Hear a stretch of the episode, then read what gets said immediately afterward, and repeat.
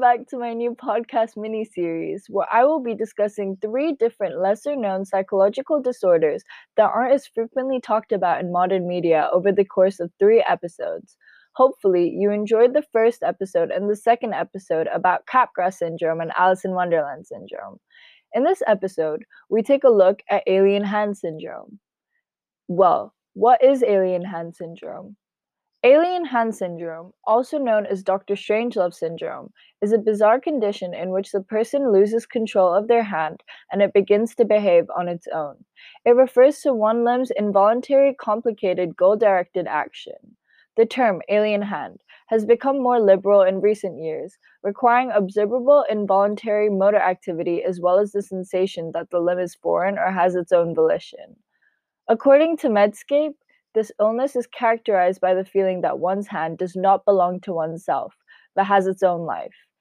Alien hand syndrome patients have had normal sensations, but believe that their hand is autonomous and has a will of its own.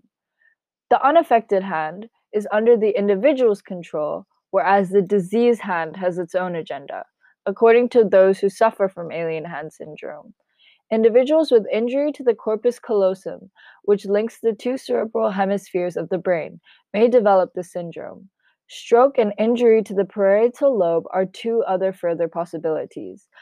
The hands appear to be an intermanual conflict or an ideomotor apraxia, which means they are acting in opposition to each other. After a stroke, trauma, or malignancy, some people experience alien hand syndrome. It's been linked to cancer, neurological illnesses, and brain aneurysms in the past. The syndrome has been linked to corpus callosum surgery, as well as brain tumors, aneurysms, degenerative brain illnesses, and in rare cases, stroke. Only a few examples of alien hand as a manifestation of cardioembolic stroke have been described. The corpus callosum and or posterior parietal cortex supplementary motor area, and anterior cingulate cortex have all been linked to alien hand syndrome. Patients with alien hand syndrome have had their brain activity studied during using functional MRI.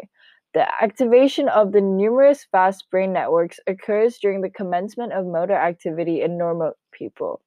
Only salutary, salutary activation of the contralateral primary motor cortex is reported in patients with alien hand syndrome. It has been postulated that the lesions in the parietal cortex cause the con- contralateral primary motor area to be isolated from the intentional planning processes, resulting in isolated activation. The difference between alien behavior and reflexive behavior is that the former is freely purposeful while the latter is required. The sufferer may be unaware of what the alien hand is doing until it is brought to his or her attention, or that the hand is doing something to call their attention to its actions. The afflicted hand is perceived as wayward and sometimes disobedient, and often out of their own volitional control, whereas the unaffected hand is in control. The hands appear to be operating in opposition to each other at times, especially in patients who have had damage to the corpus callosum, which connects the two brain hemispheres. The release of a drive to, compuls- to compulsively use objects that present themselves in the surrounding surroundings around the patient is characterized by the French neurologist Francois Lhermitte as a related illness. In certain ways, the patient's conduct is inextricably tied to the affordances given by objects in the intermediate peripersonal environment. As discussed in the two other podcast episodes, I think that there is an extremely gray area between whether this disorder is neurological or psychological. In my opinion, I think that again, this is an extremely gray area and is both. I think that there is always a debate on whether it should be one or the other, but as seen in Capgras syndrome and in Alice in Wonderland syndrome, it can be a neurological disorder with psychological implications or the other way around. What do you think? Let me know.